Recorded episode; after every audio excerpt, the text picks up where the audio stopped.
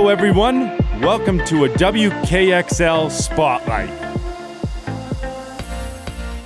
I've been on the airwaves here for the last few months talking to people about the cryptocurrency space and how the year 2024 is going to be happening. There's going to be a lot of movement and a lot of exciting events coming up in the cryptocurrency world. So today I'm delighted to have a WKXL Spotlight edition where we welcome a guest, Natalie Brunell, who is the host of Coin Stories podcast and is a very well respected figure in the Bitcoin community. Welcome to the show, Natalie. Thank you so much for having me. How's it going? It's going great. What I will tell you is over the WKXL airwaves here in New Hampshire, I try to give people information that from a very base level where I know a lot of folks don't understand crypto, really don't know anything about it, and I try to get them curious enough to, to try to learn. In talking with you, I feel like we should cover that piece maybe real quickly if you'd be able to help with, with your background and how you got into cryptocurrency to start. But then we're going to skip ahead to some more advanced stuff down the road as the show goes on. Sure. Well, I actually come from the world you're working in. I was a mainstream media news journalist for over a decade. And so um, I, I'm really experienced in the world of breaking down complex topics into something that the average person can understand while they're on their drive or um, while they're you know watching the news program and cooking dinner at the same time so my goal is to simplify the message of bitcoin because i learned about bitcoin for the first time in 2017 and like so many people i was dismissive and i was skeptical and I, looking back, I realized that so many people do that with disruptive technologies. We all sort of did that with the internet, right? And I can only imagine that you know, a century ago, people did that with cars and electricity and, and beyond. So I just want to I just want to let people know that if you're skeptical now, that's actually good. I think that's healthy because you do need to sort of learn a little bit about the financial system in, in, in order to appreciate Bitcoin, but it's also far less intimidating um, and difficult than I originally thought. And so I was exposed to it in 2017. I was working as a news reporter in Sacramento, California. I had friends who worked in the tech space in the Bay Area and they were talking about crypto and Bitcoin. So I decided to buy a little bit at the time, thinking it was very speculative and, you know, maybe a little bit of a lotto ticket. And then I had a mentor give me the book, The Bitcoin Standard. And that really sent me on my journey because I realized that I didn't understand how money really worked. I didn't understand how the banking sector functioned, how money was created. And that's what really led me to appreciate why Bitcoin was invented and the problems that it could ultimately solve. And for me, it's really been a journey of rediscovering my hope in the American dream because as a first generation immigrant, I had lost faith that the future was going to be better than the present or the past. And Bitcoin revived that hope in me and actually increased it. I see the future now as one of a lot of hope because we have the opportunity through technology to fix the monetary system. And I'm very excited about that. It's amazing that you just said the Bitcoin standard, Natalie. It's prompted something in my mind. In that book, was there a story about a town who had, or a group of people that had rocks located in a lake mm-hmm. nearby, and those rocks were looked at as a form of currency where people could kind of take loans out against? Yes. So that is the story of the island of Yap, the Yap Stones.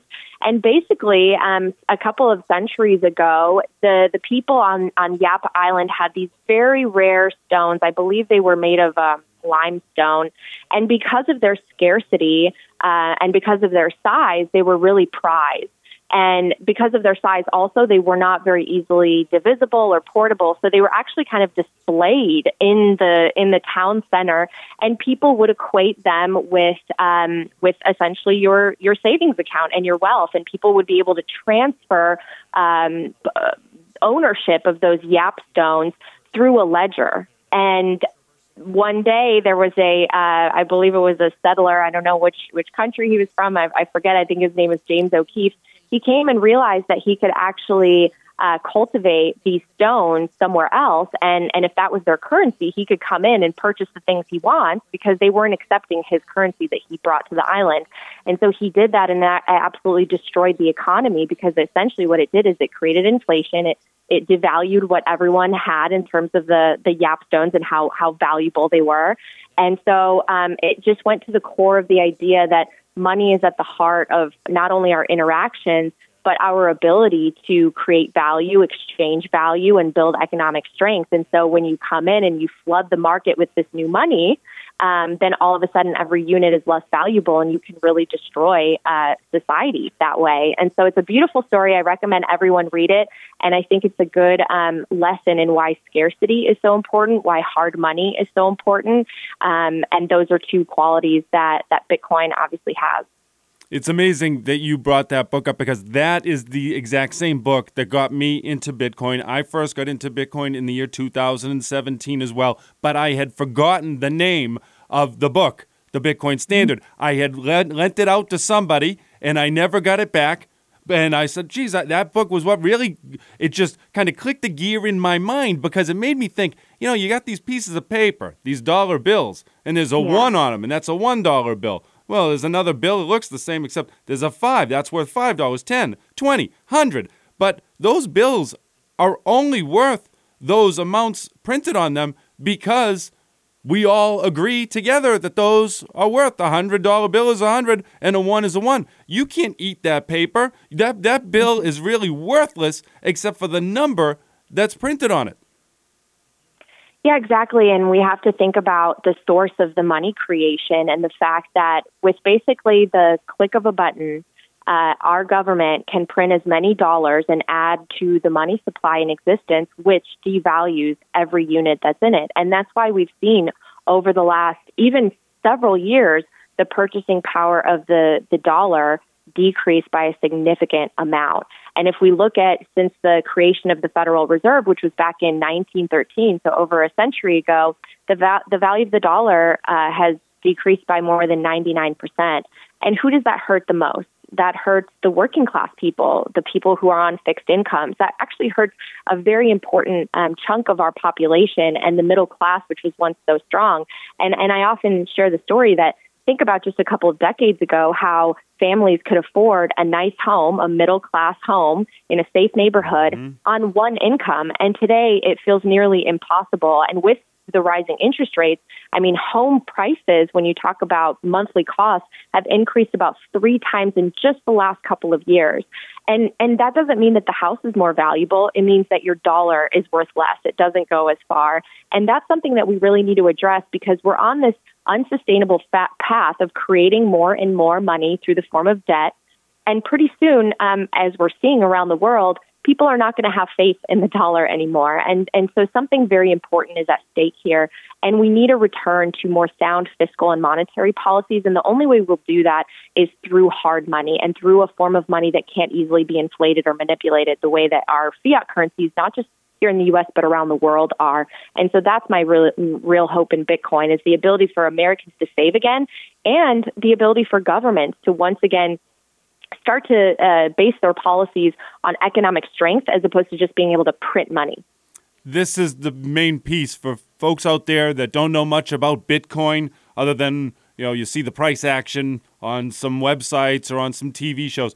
With Bitcoin, there is a limited supply. 21 million Bitcoin is all that will ever be created, and in all likelihood, two to three million of those are lost on computers that people had thrown away. Natalie, we probably have a, a little bit of time here before we head into our first commercial, but what is uh, some, let's say somebody's driving along in their car right now, has the radio tuned, they just heard you t- start talking what would you want them to know about Bitcoin as it relates to like the the level of debt that we have in this country right now at all all areas?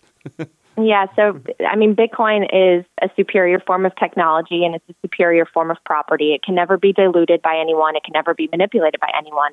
There will only ever be 21 million coins and you can own just a fraction of a Bitcoin and you can literally send it anywhere in the world for a fraction of what you would need in order to send that money in any other path.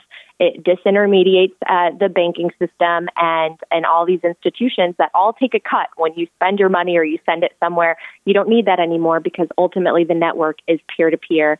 And what I think is amazing about it is not only the fact that it has been the best performing asset of the last decade, and just the past year it's appreciated 150%, but I think it really does return the power to the individual to be able to um, store the value of what they work so hard to earn into the future, as opposed to having to risk it and figure out which company to invest in, or um, or store all your wealth in your house essentially as your savings account. Right. You actually have the ability to store wealth in something that is pristinely engineered for the digital era. It is the hardest money ever created, and it really, I think, will provide a lot of economic hope for billions of people around the world. People out there listening right now, if you feel like this is too much for you, I'm telling you, it's not. You just need to spend the rest of this time in your car listening to WKXL Radio, the Spotlight Edition with Natalie Brunell. We will break some more things down so that you can connect the dots, cross the T's, whatever we want to call it. Something will click in your mind as to why Bitcoin is something you need to learn about and want to be involved with. We'll be right back. You're listening on WKXL Radio, 1450 AM, 103.9 FM in Concord, 101.9 FM in Manchester. This is NHTalkRadio.com.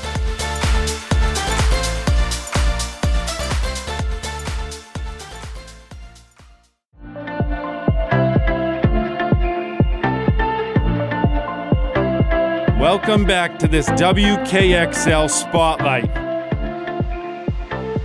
Natalie Brunell is on the line with us, sharing insights into Bitcoin. And I want you out there to know a little bit more about Natalie and, and the discussions and the types of people that she's having discussions with. Natalie, I know with Coin Stories, that is your podcast that you, I think that um, you started up in 2021, right?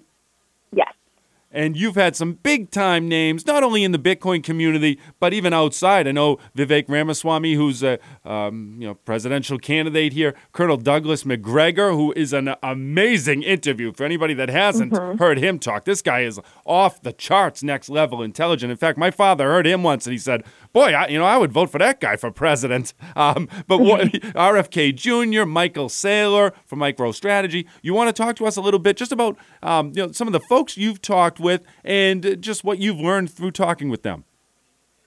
Yeah, absolutely. I'm I'm so grateful to be doing what I'm doing because I'm learning from really the the best and the most brilliant in the space. I talk to both prominent names uh, who are in the Bitcoin ecosystem, uh, building and investing, but also people outside of it. Uh, I've also had doubters on, like Peter Schiff, who's a famous gold bug, um, and, and now I'm having presidential candidates on as well because I think that Bitcoin will be a, a critical topic going forward. I, I think a lot of people are going to vote based on um, a, a, particular candidate's stance on the digital asset ecosystem and, and who allows for more freedom and more ability to conduct business and return the power again to the individual. So, yeah, I've talked to a lot of business leaders. Uh, Cathie Wood was recently on. I'm about to share an episode on Monday with the two lead analysts at Bloomberg Intelligence who have been tracking all the spot Bitcoin ETF applications and updates. So, um, it's just been a great opportunity. And, and you know what's crazy is I, uh, I started this really as a passion project. Like I mentioned in the last segment, I was a reporter.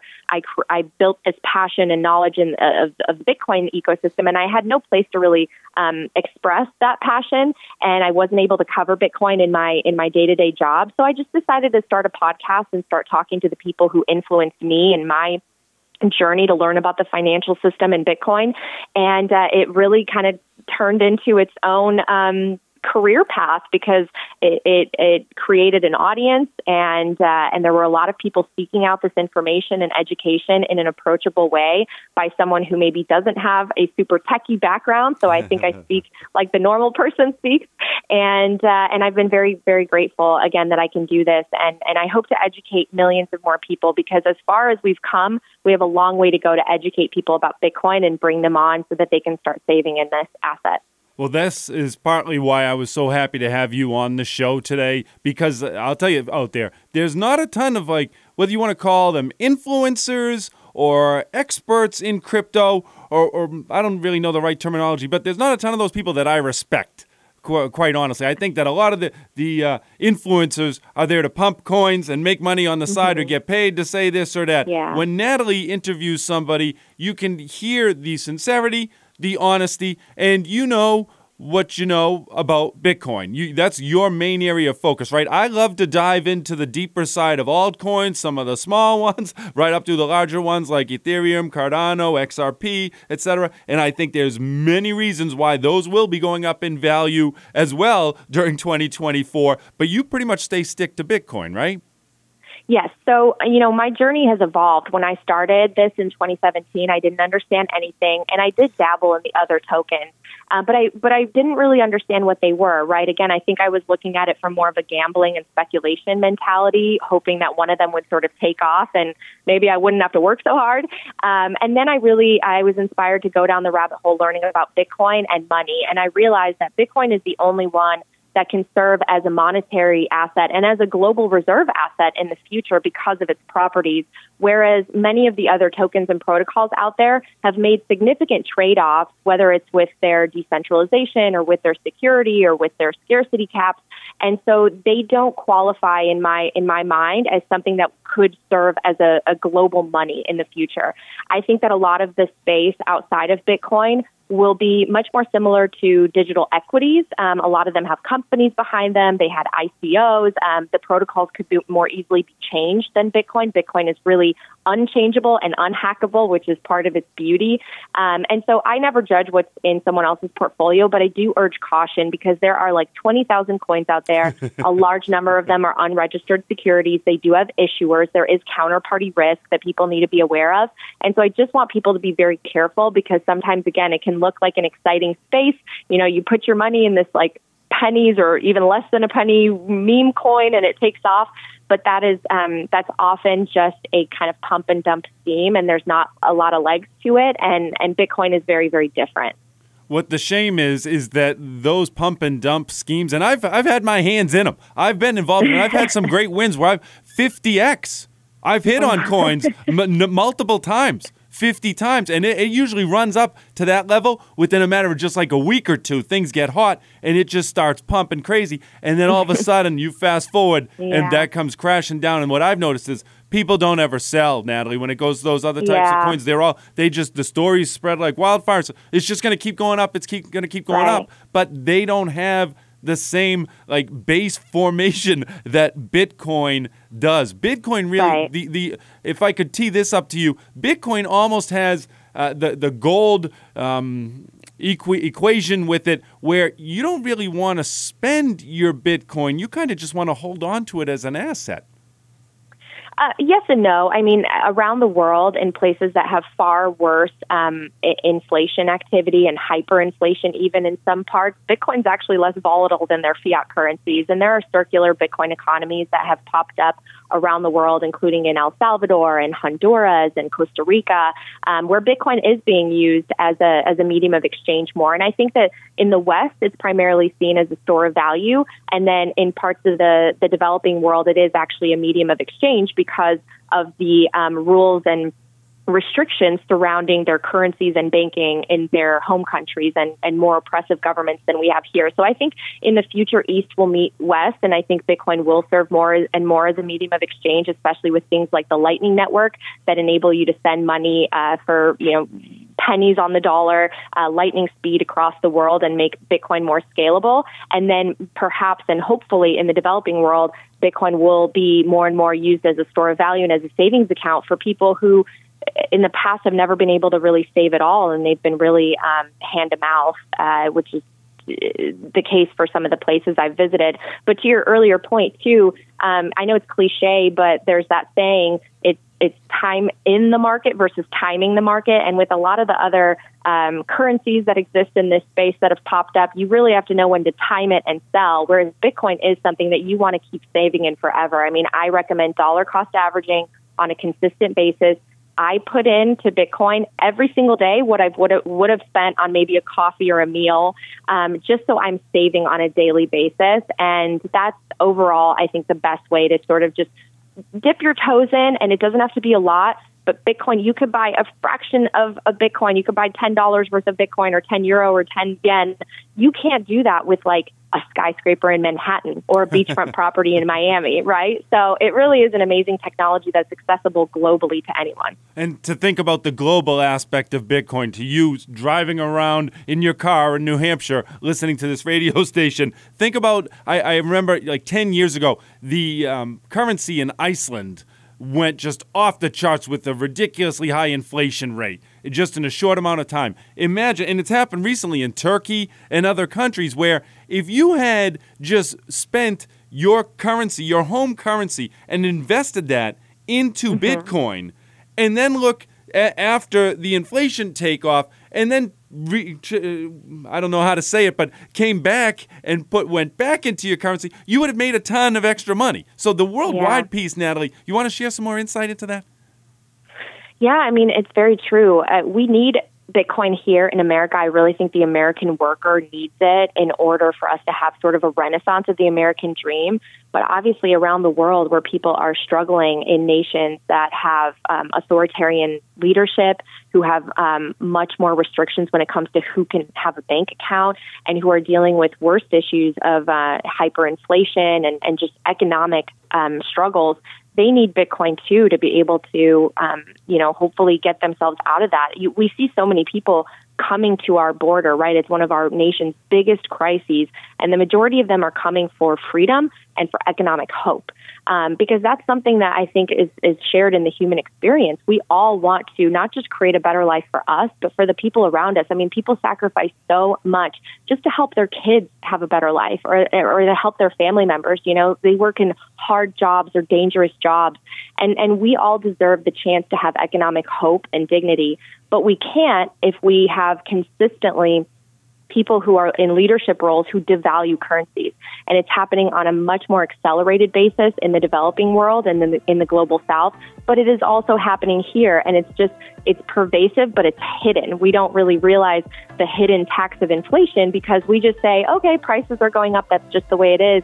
When really it's your purchasing power that is decreasing. And there's a reason to that. And it's because they're printing more money. And there are very few people that benefit from that. And they're at the top of that pyramid so many people out there in this country are feeling hopeless. Maybe the better word is just kind of down. That yeah. there's not a lot of positivity out there, and Bitcoin can be a standard to kind of set your sights on to start feeling like, oh, wait a minute, we can gain some more control.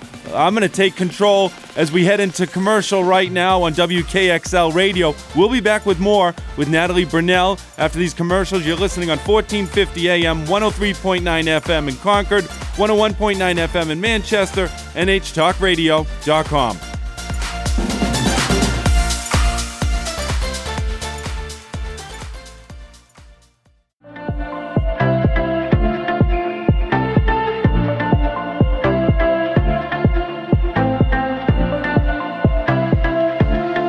NHTalkRadio.com. WKXL Spotlight. Natalie Brunell is here talking cryptocurrency with us and Bitcoin more specifically. I do have a couple questions about the general crypto landscape, but we'll get to those a little bit later. For right now, let's talk about the timeliness of this discussion as we head into next week. The 10th of January is expected to be a huge day in the world of Bitcoin with the expected, quote unquote, expected, it could not happen, but uh, I think it's very likely that we will receive an approval on spot Bitcoin ETFs for the first time. And it's my opinion, I believe there's 14 companies that are in line for ETF applications. And it's my opinion that a large chunk of those are all going to be granted the approval at one time because I think it would be unfair to grant it to um, just one, whether it be Cathie Wood's ARK investment um, application or whatnot. What do you think is going to happen on the day that these ultimately get approved, Natalie? Yeah, it's an exciting time. I think it, it, seems like it's pretty much a done deal. The issuers and the regulators have been going back and forth for the last two months. It almost feels like they've basically cleared their schedules just to focus on Bitcoin and delivering these products to the public. Um, and it, it does look very positive that at least a portion of the applications will uh, get the green light. So I believe that there are 11 that the top analysts expect um, could be approved. There's sort of a question mark with Grayscale because that one is the only conversion application, and they've gone back and forth with a lawsuit with the, the SEC. So we're not sure on that one because you're right to your point about the SEC is trying to prevent a scenario where they create um, a, a, winner, and so that's why they want to uh, approve as many of the as they can all at once. But Grayscale is sort of unique because it already has a lot of uh, a lot of Bitcoin in the trust, and so a lot of assets under management and, and a high trading volume with GBTC. Um, so that one is the big question mark. But with the others, I mean, these are legacy financial names that carry a lot of weight in the TradFi world. These are titans of the industry, the BlackRocks, the Fidelities. Um, I would be very surprised if they, they came back with a denial. So I think as of next week, we will see a spot Bitcoin ETF um, that people can start to allocate to, which will be incredible. And what I want people to understand out there is this is how, just from a mainstream, plain spoken way, the price of Bitcoin should rise as these ETF applications get approved and then put into the actual market. The companies that have applied for the spot Bitcoin, Bitcoin ETF applications BlackRock, ARK Investments, WisdomTree, VanEck, Valkyrie, Invesco, Fidelity. Here's the scoop those companies have like salespeople that work for them, investors that are managing your investment funds, your retirement funds, your 401ks. Those institutions have not been putting your retirement monies into Bitcoin because there hasn't been a way really to do it on a spot basis, meaning the price of Bitcoin today versus, all right, we're going to buy it, and when we sell it, we're going to sell it for what the price of the Bitcoin is that day. That's what this spot Bitcoin ETF approval is going to put into play. These salespeople, the investors that are managing your money, those people are going to be financially incentivized to now invest your money into their proprietary Bitcoin product. Uh, and that means they're going to be selling it because they're going to be getting paid to sell it. And that means each of those companies needs to acquire more Bitcoin because they all need to own the Bitcoin that they're going to be uh, selling or, or uh, using as an asset, Natalie, right? As part of this whole process? Yeah, that's right. They're going to have to be buying uh, Bitcoin, and the underlying shares have to uh, match the price of the of the asset. So, uh, yeah, it's going to be really interesting. I, I expect billions of dollars to flow into this into the space. I mean, like I mentioned in a previous segment, Bitcoin is the best performing asset of the last decade. I think it's finally being recognized in the TradFi world as the space they need to get a part of. And with regards to the success of previous ETFs like SPY and GLD, there is a lot of money to be made, especially for the ETF that sort of rises to the top. Because one thing that I've learned in my recent research and interviews with the analysts following um, the ETF space in general is that there tends to be one winner that, that right. trickles up to the top. So GLD has the majority of the volume for gold, SPY for the S&P index, and then maybe you'll have a couple sort of in the middle, and then and then many we we may not even hear from uh, a couple years down the road. So it'll be interesting how they fight this out, and maybe people have already seen some of the commercials out there. They're putting a lot of ad money um, into getting the message out of why people should pick theirs. But I, I, you know, personally, I think that a lot of people go with the biggest names. Um, you know, obviously BlackRock, Fidelity. These these are names that people are already familiar with. They trust if some if one of them is um, advising to uh, put Bitcoin in the portfolio and in the strategy. Um, but I, but I just want people to remember two things. Number one, there's a great opportunity here because on a risk adjusted return basis, Bitcoin is probably the most attractive asset out there and it has outperformed almost every other um, stock and, and investment.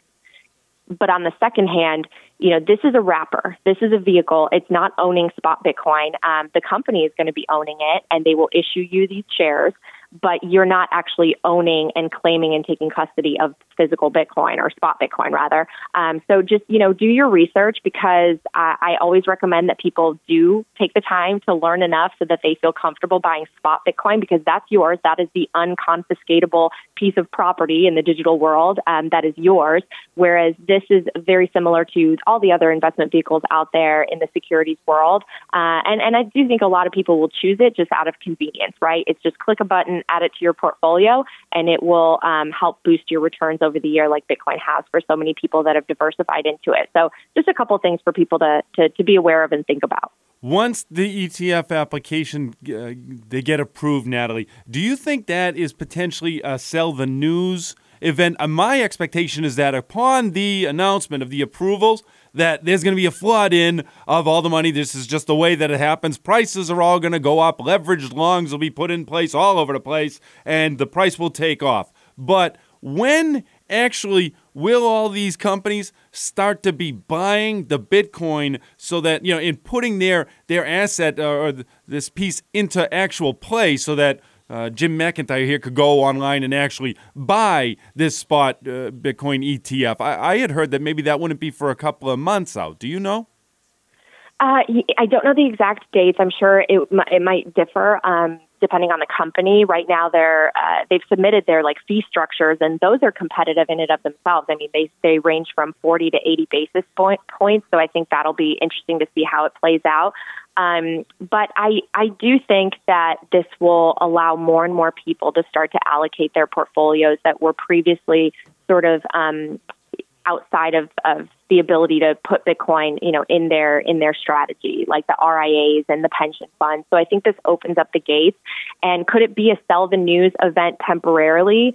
Sure. I mean, Bitcoin is known for having pretty significant corrections in the short term, but over the long term, as these billions of dollars flow in and these issuers have to seed the funds, I mean, uh, the only thing that can happen is number go up because, again, with everything else that's out there, this is what I want people to realize with everything else, whether it's houses or a commodity like oil or soybeans, whatever, you can make more of it when there's more demand. You cannot make more Bitcoin, even if the demand goes through the roof and 8 billion people want it. So the scarcity component is so important. And next year, or actually this year, here we are, 20, 2024, around April, we have a halving where the issuance de- decreases by half. So there are fewer and fewer Bitcoin entering into circulation. It's a bit of a supply shock. So this is all happening at an interesting confluence of events. So can it be a sell the event, sell the news event temporarily? Absolutely, we could see some pullbacks. But when these billions of dollars start to flow, I think it's going to significantly move Bitcoin. I think we're going to reach, if not exceed, our all-time high in the next six months. Um, and and the seed funds, it's pretty interesting what the companies have been putting out. Um, I believe it was Bitwise said 200 million to seed the Bitcoin ETF. BlackRock had a very conservative 10 million dollars, which I don't I don't fully believe, um, but I, I I see billions of dollars flowing in once these are approved and available. Yeah, there's uh, to reset the picture. Let's just say 10 applications get approved. That means there's 10 companies all mm-hmm. racing to be the leader in the Bitcoin mm-hmm. ETF space. Meaning, when you're going to go and buy spot Bitcoin through your retirement account, trading account, whatever it is, you're going to click from one of those 10. It can be any yeah. one. Well, what's the most likely that you're going to buy? It's the one that's that has the largest fund, the most mm-hmm. commercials that you see them in the most places. So they're all racing against each other to be at the top of the pile. They're all yeah. buying Bitcoin. Yeah, exactly. Like it, it's there. Um, I interviewed these two analysts from Bloomberg Intelligence. I'm going to release that episode Monday, and they're calling it the Coin Cointucky Derby because they're all jockeying for the top spot. They want to be first. They want to get their names out there, and they want you to allocate so that their trading volume goes up, and so that everyone uh, ultimately, you know, years or decades down the road, chooses them. Fantastic. I've got a couple other questions, Natalie. I think that uh, m- might make you take a deep breath before you can answer them. That's what's coming up in our last segment here after a quick commercial break. This is a WKXL Spotlight episode with Natalie Brunell on WKXL Radio 1450 AM, 103.9 FM Concord, 101.9 FM in Manchester. You can always listen live, nhtalkradio.com. We'll be back in a minute.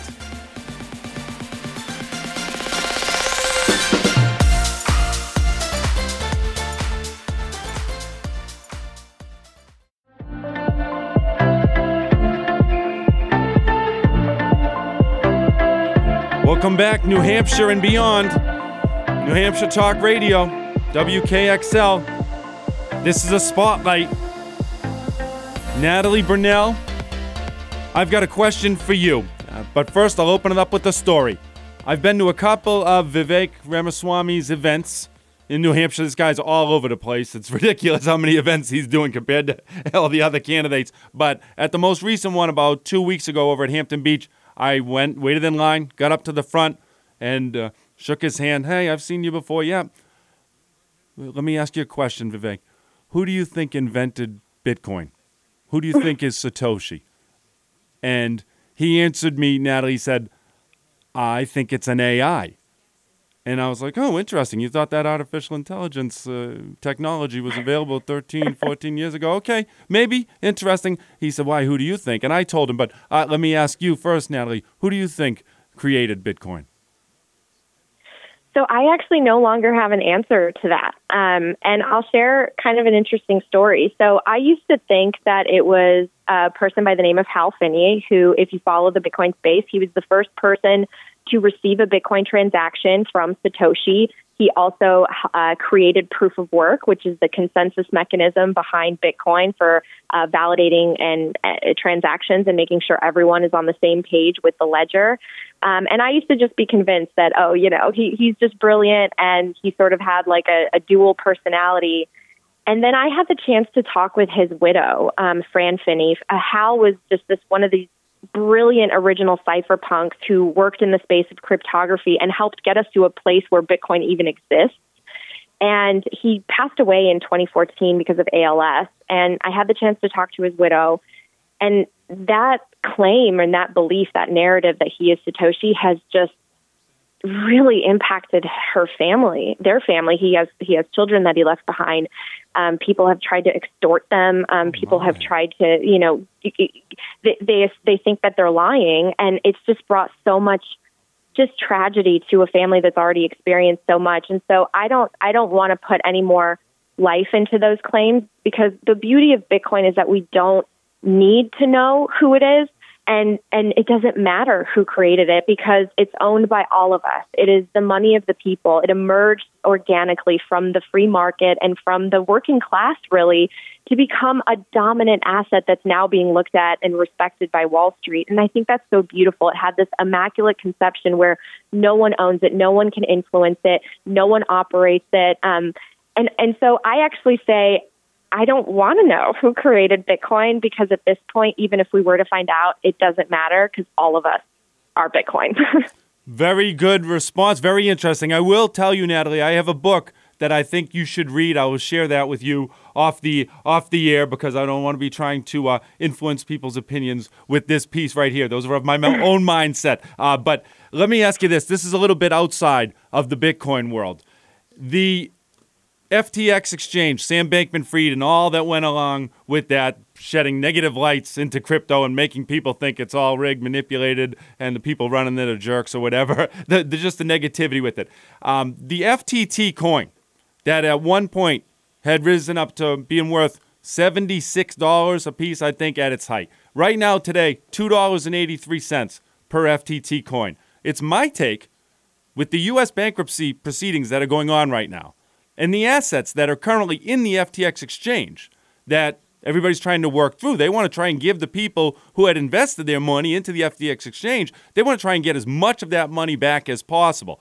Well, the FTT coin, which was the proprietary coin of the FTX exchange, has taken a huge hit in value, and people say, hey, this is going to be worthless. It's kind of my thinking, though, that since the US government has kind of taken over the FTX exchange, knowing that they have a huge chunk of that asset just sitting off to the side, we're $2.83 right now, it might behoove the people that are overseeing those bankruptcy proceedings, if, especially if they're going to relaunch the FTX exchange, they might want to try to give that FTT coin value, increase value once again, because it would help them be able to pay back the people who had lost money investing. So it might take away a little bit of the black eye. Could you see something like that happening? Do you understand what I'm asking you about there?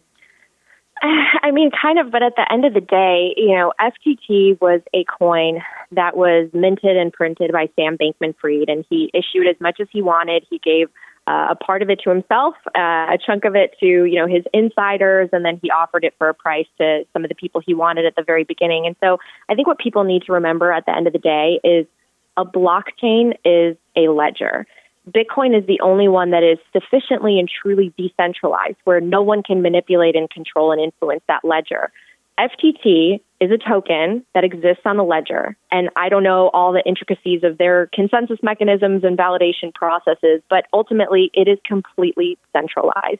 You are trusting whoever is issuing that token and managing the transactions with your money. And so I urge people to have a lot of caution because whether it's in the hands of government or a small group of people who are still somehow maybe affiliated with SBF or former FTX, whatever, just be careful with putting your money there because personally, I think it's probably not going to be around in a decade.